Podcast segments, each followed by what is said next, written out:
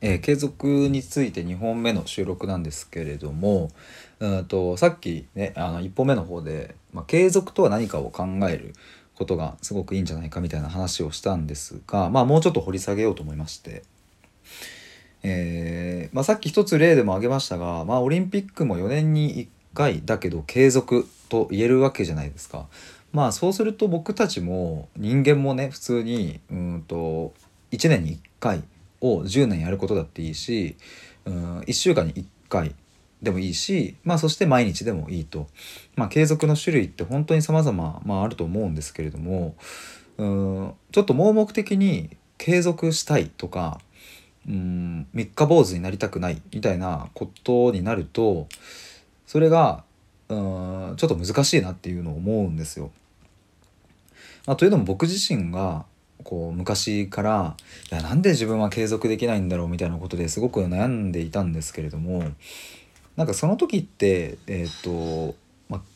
継続に価値があるみたいな毎日やることに価値があるって勝手に思ってたんですよね。でもなんか改めてこう今うんノートをやってみたりとか、えーと、スタイフやってみたりする中で、えーとそこには価値がないっていうことにうん気づいたんですよね。えー、もうちょい具体的に言えば毎日継続をすることこそが価値ではなくて毎日でもやりたいようなものが見つかったことにうん価値というよりは意味があったっていうことに気づいたんですよ。まあ、となるとうんさっき言ったような盲目的に何かこう毎日継続するみたいなことを掲げてしまった時にはまあそれはなかなか、うん、苦行みたいな感じになる気がするんですね。だからぶっちゃけ僕もその毎日、え、素振りができなかったっていうのはまあ野球もちろん好きだったけども、うん、本当の本気の腹の底からプロ野球選手になりたいとかとは多分当時思ってなかったのかな上上辺って言ったらあれだけどまあ間違いなく夢なんですけどもね夢なんだけど、まあ、プロ野球選手になりたいって言ってる自分で、まあ、満足していたところがあるのかななんていうことを思いますね。だからまあ継続を捉える時にうんでそして継続をしたいって今、えー、聞いてくださる中方の中でもねいらっしゃると思うんですけども、うん、継続をするためにいろいろこうコツとかうんそういうことを調べたり勉強するのではなくてそもそもその前の段階としてなんで自分が継続をしたいと思っているのかだったりそもそも継続をどう捉えているのかだったりそういうところにちょっと、うん、揺さぶりをかけるみたいなことが非常に大事だなっていうことを思います。本当になんか今僕話してて思ったんですけどもやっぱりちょっと大事だなって自分で思ったので、えー、もう一度繰り返しちゃうと、うん、毎日継続すること自体にはさほど大きな価値みたいなものはやっぱなくてそれよりもなんか自然と、まあ、今日もやろうかなって思えるような自分の中にあるこう思いとかに気づくことの方がよっぽど大事で。そしてまあなんかそれが気づけた時に毎日やろうと思えば毎日やればいいし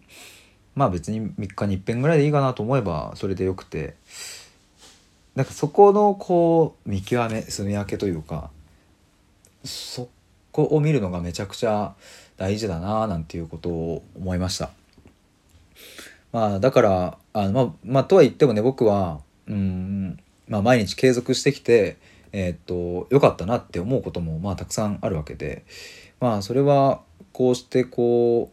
うノートにしたらまあ400日超えるぐらいやってきましたって言えることだったりとか、まあ、あとそもそも自分が毎日毎日やっていることでこう一歩ずつ進んでいる感覚があるっていうことだったりとか、まあ、あとはそうだな、まあ、これをあと5年ぐらい続けていけば、うんまあ、5年はやってますっていうふうに言えるっていうことだったりとか。まあまあそういういいところみたいなものはたくさんあるんですが。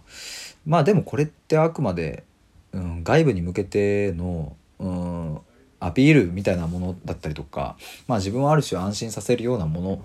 っまあでしかないっていうとちょっと、うん、語弊があるかもしれませんが、まあ、そういうものなのでね。やっぱりなんかその継続することそれ自体にとらわれる前に一